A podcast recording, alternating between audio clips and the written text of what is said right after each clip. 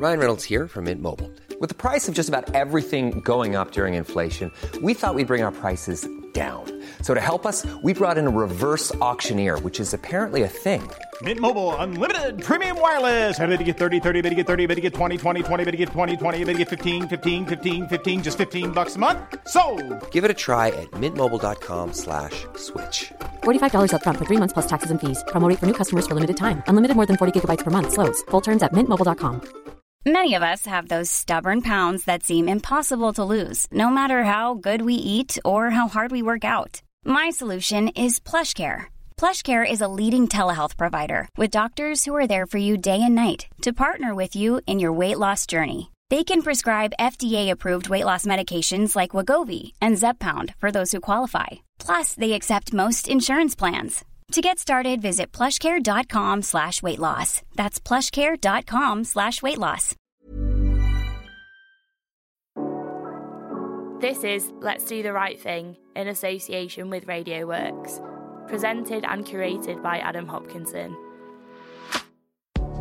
This is the LDTRT podcast, bought in conjunction with Pashn Media and RadioWorks. It was set up to tell the story of leaders in the media industries and focusing on their journeys and motivations. I myself launched a media agency last year, Passion, to focus on fashion, entertainment, and leisure verticals. And I've had loads of great advice in doing so. In fact, a lot of it from guests on this podcast. I'm still on the mission to gather the best advice. I'm really excited to be talking to Helen today, Helen Gorman. She's the managing partner of Let's Reset. And as we grow as a business, I'm particularly keen to gather some insight on how we can make our pitching more compelling. And there does not seem to be a more qualified teacher here than Helen. She's run marketing in some of the biggest brands in the country Britvic, GlaxoSmithKline, Post Office, and Kodak, to name but a few. Give me all your knowledge. Hello, how are you? I'm well, thank you. What a lovely introduction. Great to be here. It's all true. It is. It is all true. It's a good start. Yeah, it is. It is. Sounds So- exciting when you read it like that. Well, I did. It did sound pretty good, didn't it? Yeah, I like that. Well, I, maybe I could have done it in the more. It was a time of war voiceover for radio or something like that. But uh, thank you for taking time out to, to come and talk to us. It's a pleasure to have you here. How, how are you? How's things?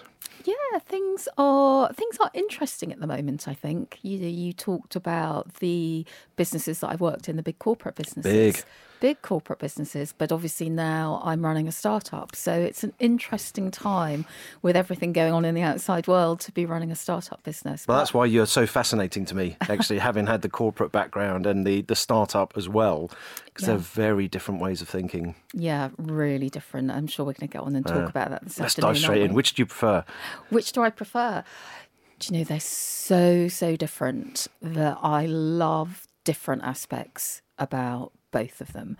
So I've been lucky enough, as you mentioned, to work for GlaxoSmithKline, FTSE top ten organisation. So super super amazing organisation to work in. Amazing brands known in every household throughout Great Britain. Yep. So really amazing structure, training. I mean, I joined GlaxoSmithKline because at that time you went through five years of the marketing academy to train as a marketeer. Is that right? That's, that's, that's what you need to do to do medicine. Yeah, I know. I know. My son's doing medicine, so I know all about that. But um, I, I joined. I joined Glaxo to get stellar training. Yeah. It was really important to me to learn the trade. And so I loved working in that big corporate environment. It really suited me. It doesn't suit everyone, but the structure, particularly early on in my career, really worked for me. Startup, there's no structure. Oh, it's You- chaos. it- it's you got everything from making the tea Yeah. to being the CFO Yeah. to winning a new business. Mending the printer. It- uh, the, yeah. the whole lot. So it's um it's a very different beast. And uh, okay, so I'm going to ask the, question again, but slightly differently. Which are you? Which can you be more Helen in? So I think I have been Helen in both. And let me, let me tell you why I'm answering that. That's not me sitting on the fence. So I think as you get older, you you change. So I've been in business for 30 years and I think you you grow, you find what you like, what you don't like. You also find what are you super brilliant at. I, I, I really believe that everyone is super brilliant at something and you discover that as you go through your career. So my early days when I was at GlaxoSmithKline, I was really disciplined. I wanted to learn every aspect of marketing. I yes, wanted to be a jack of all trades and be able to be good at creative, good at delivering the commercial aspect, good at managing people in a team. And so that gave me breadth and I really enjoyed that if you fast forward to now, it's how many years is it since I left Glaxo? Gosh, it's 20, Some. 25 years. Some. yeah, good 25 years since I since I left.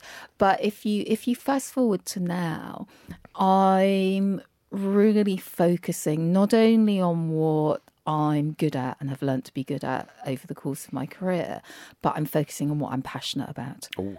So I think that's the that's the difference. Your your passions change, I think, over time Oh, as definitely. you experience life, not only in work but outside of work as well. Yeah, but I haven't stopped listening to Slayer since I was thirteen. so that that that's a that's my true north there. But no, you, you're quite right. Your passions change, and you know your your interests and your abilities change change as well.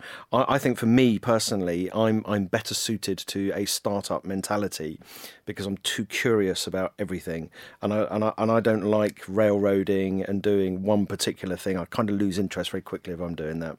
So when there is everything to do, it keeps me engaged really well. Yeah, But it's exhausting. yeah. A startup, Oh yeah, absolutely. yeah, in a different way. Yeah, Yeah. totally. And and you know, we, we before just starting this now, we, we were talking about something that I think probably introduced right now, which is about setting boundaries. Mm. So you know that's something that I am getting increasingly poor at as I'm getting older because I'm getting more and more curious about everything that's around me, and I don't know where to stop. Yeah, How do you? How do you do that? boundaries, and look, we talked about this. How do I just- reset? Yeah, we, Yeah. we talked we talked about boundaries just before we came on today, didn't we? And boundaries is something for me that has always been super important all the way through my career. I'll, talk about boundary setting and what we do at Let's Reset a little bit later on, but from from a personal perspective, really early on in my career and at Glaxo, you know, going back to the late nineties, it was it was a different culture of work and it's hard to, it's almost hard to remember what it was like but there was a lot of presenteeism. There was a lot of you've got to be working 14 hours a day and you've got to be present and to be seen to be doing that. So quite a high pressure environment. And i discovered really early on that i was just better at my job if I didn't 100% conform to that. So I was better at my job if I finished, and that sometimes meant walking out, leaving all my colleagues in the office. Um, and whether that was to go by the river for a run, whether it was to go to the gym, whether it was to do something that wasn't work related, I discovered that that made me better coming in the following day. And so boundaries were really important. Now, in the late 90s, early noughties, that was really difficult to do because no one, no one was really doing it. Um, and anyone who's just started their working career now, I think, what? You, you, you couldn't what? You couldn't leave Yeah, at what time? it's crazy. It, it, it just didn't happen. So it was quite challenging to, to do that. And there was a degree of bravery for me doing that, but particularly at Glaxo. I know they're very different now. I've got friends who, who still work there, um, and they're, they're really different in how they look at it. But when I moved to Britvic Soft Drinks, one of the things that I'm really proud about I became known as one of the people in that organisation for modelling work life balance. Uh, as we then called it, I think now we tend to call it a blend, don't we, rather than a balance. But back then it was about work life balance. And it took some courage. You know, sometimes I would walk out of an exec board meeting at 5.30 because my nanny was going home and if I wasn't on time for her, she wasn't going to come back the next day. Yeah. And so it was a, it, uh, it was a period of my career that I'm really proud of because I know that I helped some of the younger people through the organisation and showed to them that you can set boundaries, you can still be really, really good at your job. And it's not necessarily about the hours that you put in, it's how you energise yourself in between, which Yeah. makes you better when you come back the next day. And uh, I, I, great, and you know, being, being a vanguard for what is now a change in the industry, it's got, got to be quite rewarding. Looking back on it, yeah. that must have been really tough as well. And and also being being woman, yeah. you know, was did, was that a problem as well at the same time? Would, would, would, did you get did you did you find that that was harder or not? Um, I don't think so because I I stopped worrying about what people thought and not not in an arrogant way, not in a not caring way, but I think with experience comes a bit of confidence that you're delivering what you're there to do. And so for me, as long as I was delivering the outcomes for my team as people and from the business as commercials, then actually it gave me some freedom to work in a slightly different way that suited me. And this is something that we're now talking about all the time, aren't we? We're talking about do people truly feel empowered to work in a way that fulfills them, energizes them, and makes them the best they can be? Yeah. I guess I was doing that 10 years ago before we really started talking about it. Amazing. Great. it sounds so easy when you say it like no, that. It, it, it, it, it, it was and it wasn't at the time. It was because it made me feel really good. Yeah. And a big part of my motivation is just generally about feeling good. Yeah. Um, but it wasn't easy because not a lot of people were doing it. Right. I understand. Yeah, we're, we're trying so so I'm 50 next year and you know I'm quite set in my ways but we are very much trying to make sure that we are empowering the teams to make sure that they can operate as best as they possibly can be and that takes away some learned behavior and some ingrained behavior from me to stop forcing people to to work in in the in the way that they have been and it's quite good for us and it's and it's liberating for us to do it to empower and then to see the results coming back we've put a couple of things in play at the minute that we are working on a 9 day fortnight mm-hmm. so we do five days on, um, four days on. So everybody yeah. has an alternate, an alternating Friday off, which is really good, and it gives. And you can do anything you want with that. Brilliant. You know, you can go and donate your time to a charity, or work somewhere else, or just spend time doing whatever you need to do to to get a balance in place. And we're finding that's really good. But married at the same time is we um, we're, we're conscious that everything changed over the course of COVID and people were working from home and doing very well. But now we're seeing a huge problem with people coming into the industry that it's almost impossible to train them when they're not in the office. Yeah. And man, how do how do I balance that? How do we get that going? Yeah, I I think one of the things that's changing, and one of the things that I talk about at Let's Reset to our clients all the time, is what are the valuable assets of an organization? And I think that's where you need to start.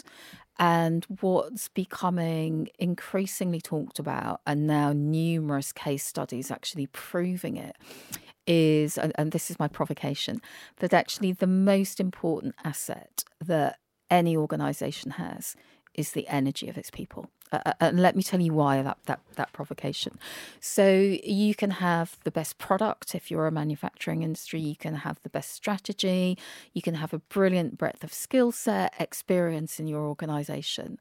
But if you don't have the energy of the people in your in your team and your function wider through the organization then you can't truly thrive and they can't truly thrive and if you ever wanted the biggest case study on the planet to prove that look what covid did yeah. when people didn't have their health and energy that they couldn't work to their optimal and, the, and they couldn't perform.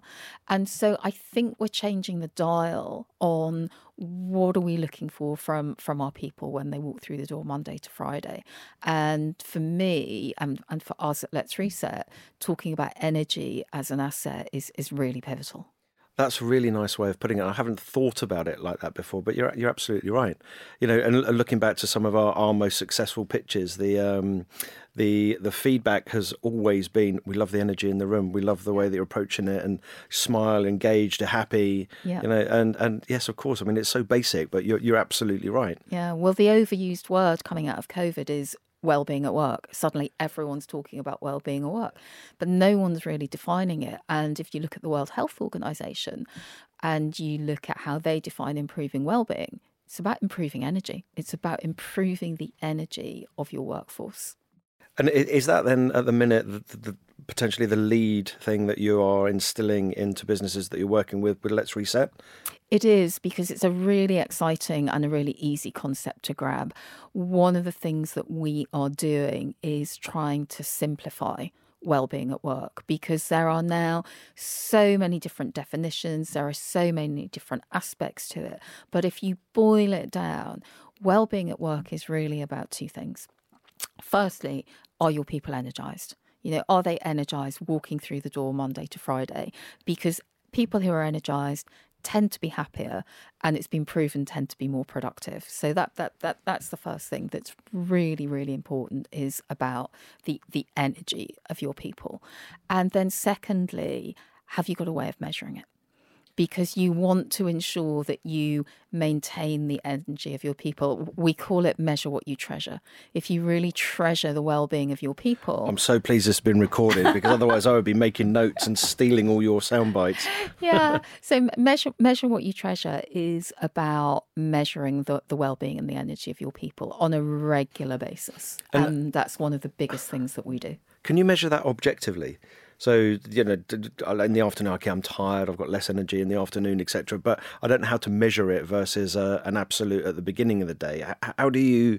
Yeah, you have to measure it over a longer period of time, and what we do is there there are seven things that make up all of our well-being at work. And that's not us let's reset saying that. The the it's a really interesting study. The harvard business review with the energy project a few years ago went out to 20,000 employees globally. And they asked them a really simple question. And it was if you put aside remuneration and career progression let's just put those to one side for a moment what do you need to look after to thrive at work and it was really interesting what people talked about. And they talked largely about seven things. And so what we've done is we've built the seven needs of well-being and performance framework and we measure people on those seven things and we get them to score themselves once a quarter and then we track are they putting in actions to improve that? If they are, what can they do to make the boat go faster? And if they're not, what do they need to improve to to, to get a turnaround? Wow. Can we get you in to talk to our lot? we'd lo- we'd love to. We'd love to. But but on a serious point, I think it's about making it both easy to understand, holding people to account. And what I mean by that is we hear a lot of people go, "Well, I need to have my well-being looked after at work. Yeah. Actually, what you need to do is you've got to take some personal accountability, and then your organisation has to take some organisational accountability. When those two things come together under a really clear definition about what well-being is for that organisation, a little bit of magic happens.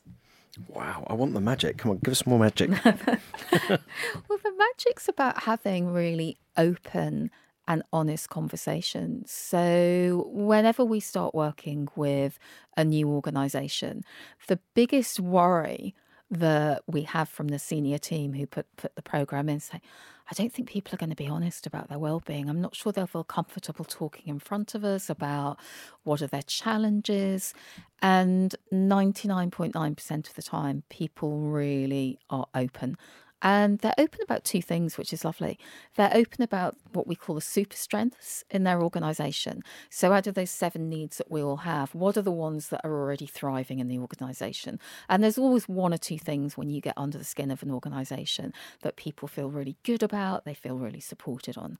But then, what are the challenges? And we find that people feel really open to talk about the challenges. And the reason that they do is that we promise them that if they if they open up and they talk about their challenges, challenges in a really open way, then we will help them to find an action plan to improve those challenges. Which is, um, again, you know, a change from the early 90s onwards. You know, I, I remember when I, I started working that, you know, if, if you had any problem with the organisation, or what you were doing within it, you either had to go for a different job or you need to get out. Yeah. You know, and it wasn't something that you, you could bring up anywhere. Yeah. So that you can now has got to be really a, a big behavioural change that will then drive the the well being because that's a huge stress that you've left behind by not having to do or behave or be like somebody else in the thing. Yeah, completely. And you, you asked me earlier, and I didn't properly answer the question about the, the training piece and the fact that when people are working from home, you lose that ability just sitting next to someone and just Yeah. observing or being in a meeting next to someone and watching how they how they run the meeting. And some of that's disappearing. And one of the things that I'm trying to do is change the conversation around hybrid working. I, I hate the phrase personally. Yeah, I don't like it. And I'm not sure the narrative is helpful when you've got that really hard and fast am I working from home or am I working in the office? And the conversations that we're bringing into organisations, it goes back to my energy point. You're going to hear me talk a lot about energy Yeah. today. But what are the things that energize you as a team to come together? Yeah. Don't think about are you working from home, are you working in the office? What are the outcomes that you're working on as a team, whether it's a small team, whether it's a whole function, or even sometimes a whole organization if you're a small business? What are those activities, those tasks, those deliverables that you're working on that it would energize you to be together? And if you suddenly think together about coming together through task rather than am I at home or am I in the office? It just changes it. It reframes how you think about how you're going to spend your Monday to Friday. So I'm glad you said that, and I'm I'm sort of I'm trying to retrospectively lever it into what we're doing at the minute, and I think we've done that in that the when we're together as a team, it's all about being together as a team. There's no point in everybody coming in sitting there on a spreadsheet with their headphones on, concentrating on something. There's mm. no, no need to be in the office like that. But if we are in the office together, it's about building the culture and building the identity, and then brainstorming and creating ideas and, and things to go out and do, and even bringing other people in to come and talk to us all as a whole. Um, it's got to be about being together, and I think I mean I, I can feel myself lifting now, even just saying it. That I find that quite energizing.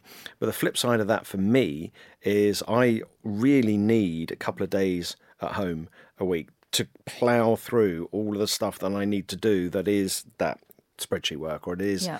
document writing, or it, it is contracts, or something like that. And, and I like differentiating it. So it's the stuff that, that is boring that may even bring me into the office to de-energize the office if I'm sitting there doing Mm. something that I don't want anybody disturbing me on. Maybe we have got it right. Yeah. Yeah. It sounds like you have. You're making me feel great. Sounds like you've got I a feel, good, I've- good I feel balance. you've given me a reset. Good. it works. It does. Yeah. It does. I've, wow. There we go. I'm happy man. I was grumpy earlier on, but now I'm not. how, have you, how have you done that? Well, but, but going back to two of the things that you, you talked about when you come together, you talked about creativity and being with people. So, two of the seven needs that we all have that, that fuel all of our well being, not just in work, but in life, are do you spend time having a creative outlet? And what are the quality of your relationships like? And you need to be with people. You can't have a relationship through a screen five days a I week. agree. You you know you you can you can deliver, you can achieve things, but you can't have some of the nuances around the relationships if you're if you're not face to face. Creative is the same. You know the definition of, of having a creative outlet isn't necessarily what people think. So it's not just about producing something, drawing, writing, painting. It's about being curious and about doing something new. And the reason that that is so important is that when we do something new, it stimulates the neural pathways in our brain. Um, the, the best way to think about this is when you watch a young child do new things, you can see them grow as a human being. And it, that happens to us all the way through our life, well into adulthood, as long as we continue to be curious and do Yeah. new things. I challenge you if you're sitting at home on your own. Oh, own. okay. I challenge, I challenge you if you're sitting at, at home on your own five days a week to do new things and to be curious. The number of times I hear that people just fall into the same routine, and that's the danger if you're remote working all of the time and you're not interacting. Absolutely, completely agree. And the it's funny you say that because the in fact, actually, I'm going to go back a little bit. So, so we we, we met uh, on the 23rd of May. It was, it was an, an important day, and you know, we, we, we met number 10, We did. and um, I told you the mischief that I got up to there earlier on. But the visiting number 10 was something that appeared on a list that I'd written for myself of 50 things to do before 50. I turned 50 in March next year, so I'd put this thing on there, and it was a big one. Oh my god, how am I going to do that? And then, as it happens, you know, the the, the, the universe came onto my side uh, and, and made it happen, which was fantastic.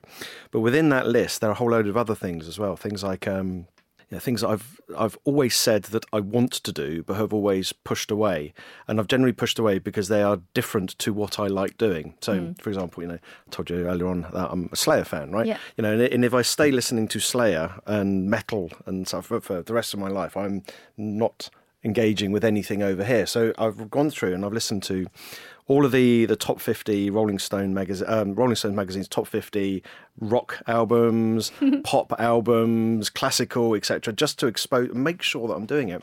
I'm watching, you know, all the the IMDb top 100 films and yeah, so these are quite fun things to do, but you know, you kind of um I think I think I'm trying to sort of like justify what you said to me just now that you know you've you've got to change, you've got to keep pushing on, you've got to be curious and exposing yourself, and and the more I do that, the you know the less the less grumpy old man I'm being, the, the the happier I am, which is an obvious thing to say, mm. but it's because I'm doing all this new stuff and not getting into a routine. Yeah, it's really it's really um, important. And sometimes you have to scare yourself, hey. Sometimes you go, Yeah. Am I really gonna do that? Can I do that?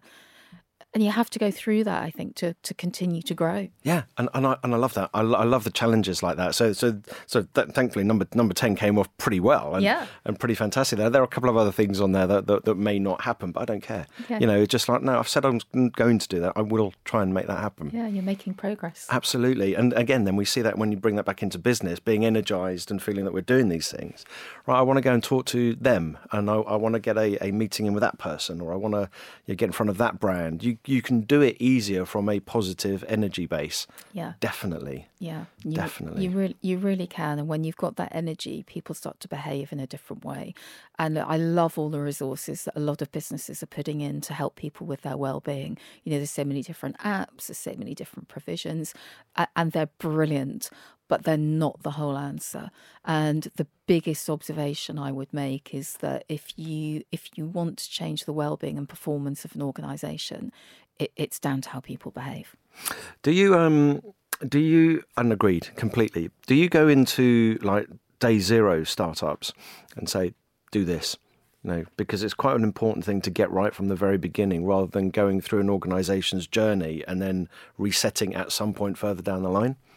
We we don't tend to, um, and that often is because they haven't got any money. Well understood. but we did it to ourselves when we set up. So we we talked about it. We said, how are we going to how are we going to run this business in a way that helps the industry, helps the marketing, creative, media industry reset and work in a different way. But also, how are we going to run this business as a startup and ensure that it works for us? So, my business partner, Suki Thompson, who I know you've had as a guest on this podcast series, and you know, she's a serial entrepreneur. So, this was her fourth business. Um, this is my first. We both work in a very different way. Um, and if she was here today, she would um, she would absolutely agree and say that I'm really good at setting boundaries. She's really poor at setting boundaries, but she wanted to get better. Yeah. So we we looked at ourselves first and said, how do we want to operate? How do we want to ensure that we show up energized for our clients? Because you can't fake it. You can't fake energy. You, you, you, can fake a lot of things, but you can't fake energy when you're running sessions with 100, 200, 300 people. And so we had a really serious conversation with ourselves about what our ground rules were and how we wanted to work. Amazing. And would that be would that be well, I mean, it, again, it sounds so obvious once it's out in the in the ether. But would that be a um, a starting founding piece of advice that you would give to anybody that's going out into business? We've we've talked with other people on the on the podcasts about um, when they when they started that find a good partner, but nobody's actually really clarified what they want that partner to do or how they want them to behave. Yeah. So that's the first thing, really, isn't it? I, I think it, I think it is. I mean, look, some people start on their own. Some people start with a partner. I think it's great to have a partner, particularly if you've never It's done it better. before.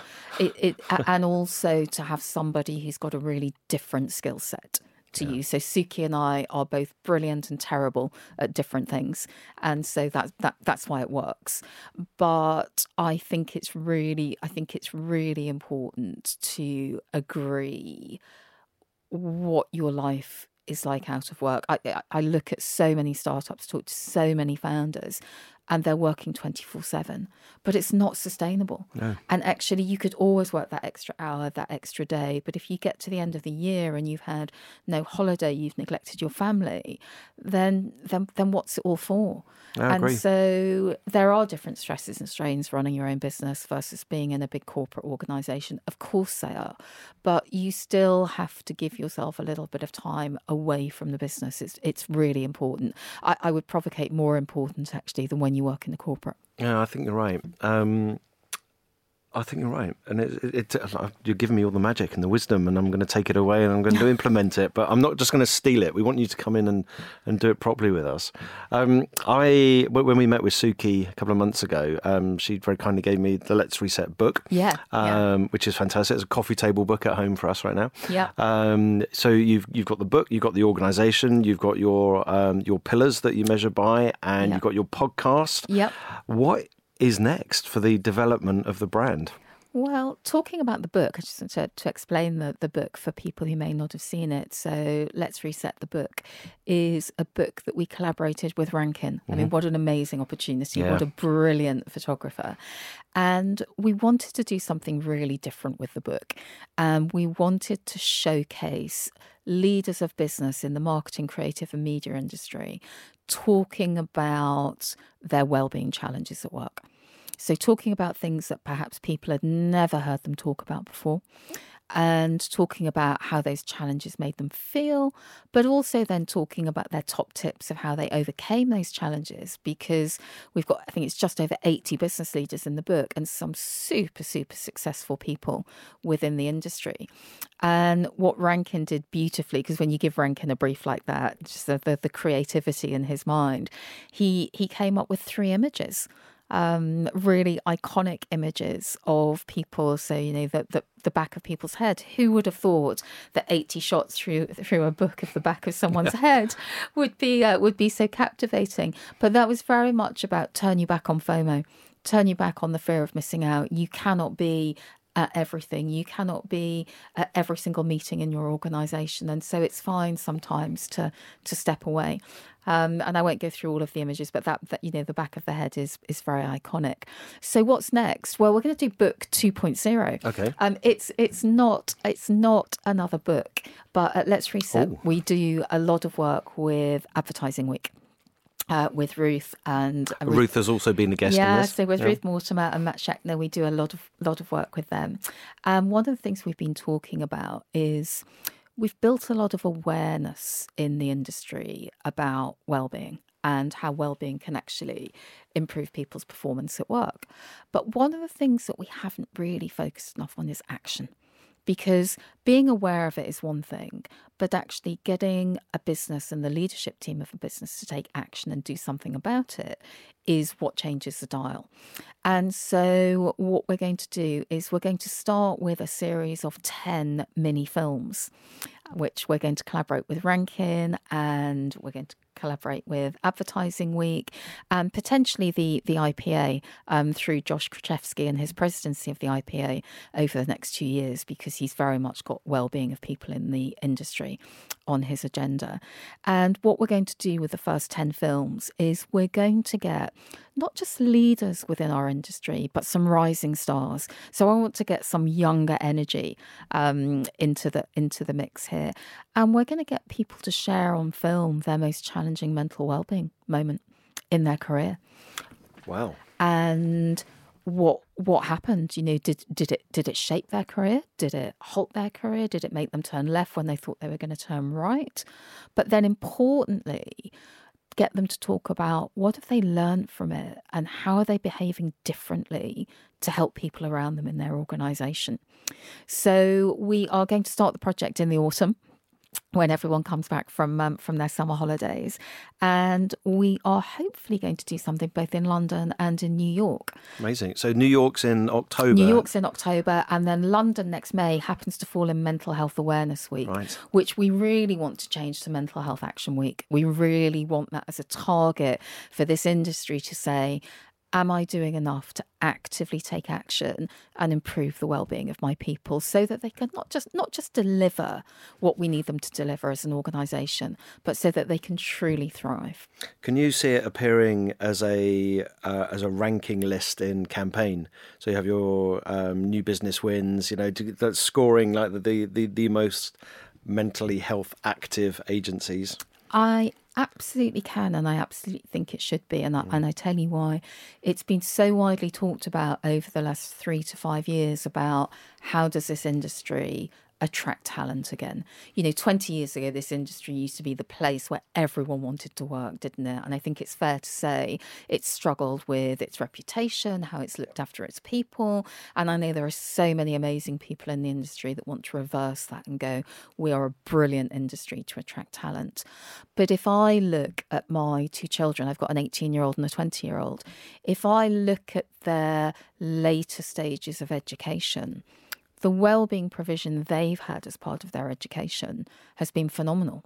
And so when they're looking at their first employer, they're absolutely going to have that on their agenda. Mm. Yes, what, what's the company? Yes, you know what what's the responsibility and the, the, the corporate agenda for for for this? Yeah, what am I going to get paid? But actually, are they really going to care about me? Is this going to be somewhere where I feel they genuinely care about me as a human being and they're going to help and support me look after my well-being? And so I don't think we've got a choice. I, th- I think those organisations that are smart enough are already doing it. There's a lot playing catch up. And those that aren't, I think they're going to find that they need to if they really want to attract talent. Is there any active resistance to what you're setting out to do there? So and I, I don't want to name anybody in particular, but I would imagine some of the more old guard people in the industry are just oh yeah, but that's not what it like when I was a kid. God damn, you got to sit next to the fax machine for six hours a day, kind of thing. You know, I don't, I don't care if you, you know. I actually think there's less of that than we think because I, we've made such huge steps forward in the last three years. I think, and in our experience at Let's Reset, because we're, we're still in startup, I think the biggest challenge is whose accountability is this in the organisation? Is it HR? Is it the commercial function? Some organisations are now having well-being functions. Is it the CEO? Where does the accountability sit within the organisation, and therefore, who's going to champion it internally, and who's going to commit to taking action? I think that's where some of the challenging conversations are. Well, what's a really good question. Do you have an answer in mind for that at all? Where you think it should sit, the responsibility? I think it needs to sit cross functionally. I think so in it, leadership. I then, think it yeah. absolutely has to come from the top down. Yeah. And the reason I say that is going back to what I mentioned earlier. that if you think about well-being for your employees in, in the most simplest form, it's about changing behaviour. And changing behaviour is what changes culture. And yes, everyone in an organisation has a role to be the change they want to see to drive that culture, but you have to see it role modelled from the top down. The it, it, it's an interesting word that you use there, culture, because I think if, if you go back 10, 15 years and you ask people what was the most important thing about the job whenever we were recruiting, it's like the culture. What's the culture of the business? Which to me meant uh, do you go out and get pissed on Thursday afternoons as a team? Yeah, that was the definition. Maybe there was an away day or, or, something like that. We found, though, over the last couple of years that that's completely disappeared, and it is more on how are you going to take care of me? What what what safety measures are in place, and, and can I work from home? yeah, that one always gets thrown yeah. in the end, doesn't it? But you know, going back to your point, yeah, you know, do you do you care about me? Yes or no? Yeah. I mean, I know one organisation that has that question on its annual engagement survey, black and white. Do you care about me? Two boxes to tick. No to the left, yes to the right. Wow. It's quite a brave question to put It's on. a really brave question. But then Brave's been on the agenda for a while as well. We've got to got to yeah. be bold and brave and good.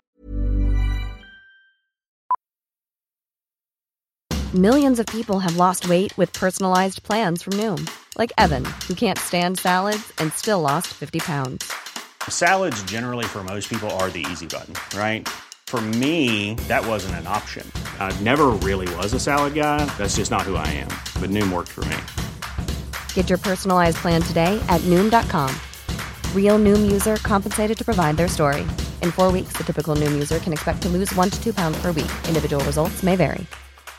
I'm Sandra, and I'm just the professional your small business was looking for. But you didn't hire me because you didn't use LinkedIn jobs. LinkedIn has professionals you can't find anywhere else, including those who aren't actively looking for a new job but might be open to the perfect role, like me.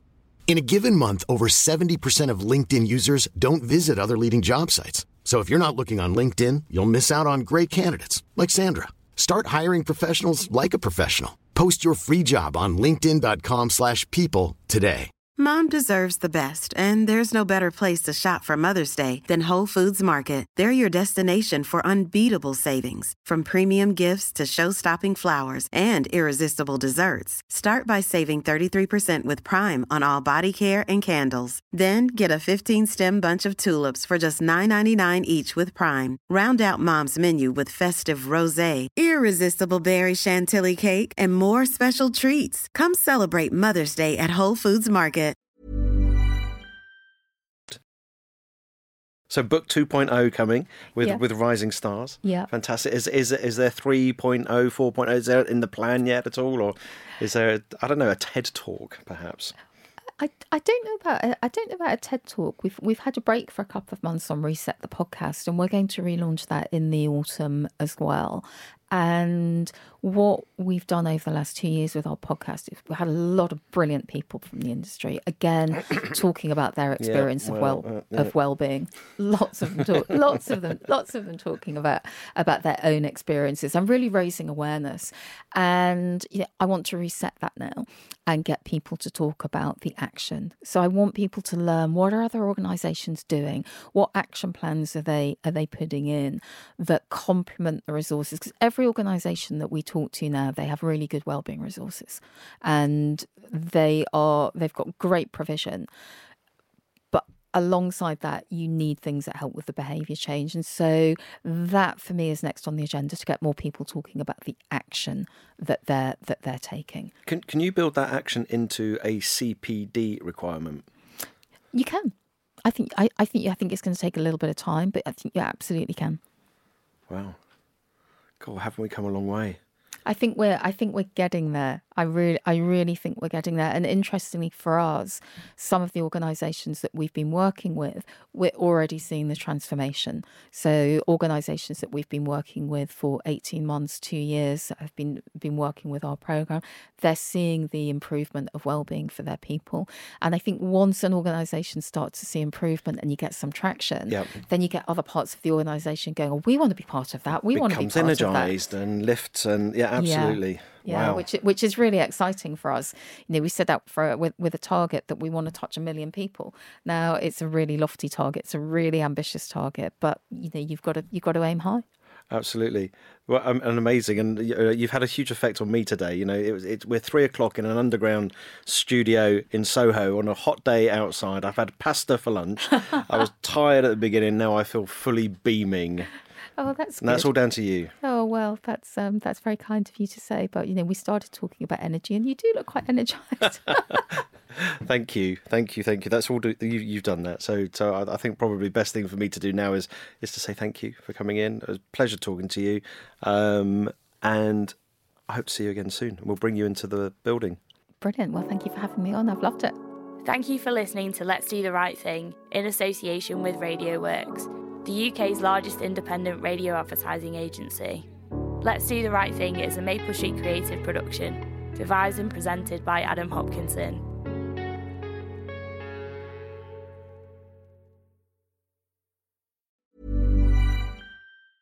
Mom deserves the best, and there's no better place to shop for Mother's Day than Whole Foods Market. They're your destination for unbeatable savings, from premium gifts to show-stopping flowers and irresistible desserts. Start by saving 33% with Prime on all body care and candles. Then get a 15-stem bunch of tulips for just $9.99 each with Prime. Round out Mom's menu with festive rosé, irresistible berry chantilly cake, and more special treats. Come celebrate Mother's Day at Whole Foods Market. When you make decisions for your company, you look for the no brainers. And if you have a lot of mailing to do, stamps.com is the ultimate no brainer. It streamlines your processes to make your business more efficient, which makes you less busy. Mail checks, invoices, legal documents, and everything you need to keep your business running with stamps.com. Seamlessly connect with every major marketplace and shopping cart. Schedule package pickups and see your cheapest and fastest shipping options from different carriers with rates up to 89% off USPS and UPS rates. And with the Stamps.com mobile app, you can take care of mailing and shipping wherever you are. Make the same no-brainer decision as over 1 million other businesses with Stamps.com. Sign up with Code PROGRAM for a four-week trial, plus free postage and a free digital scale. No long-term commitments or contracts. That's Stamps.com. Code PROGRAM.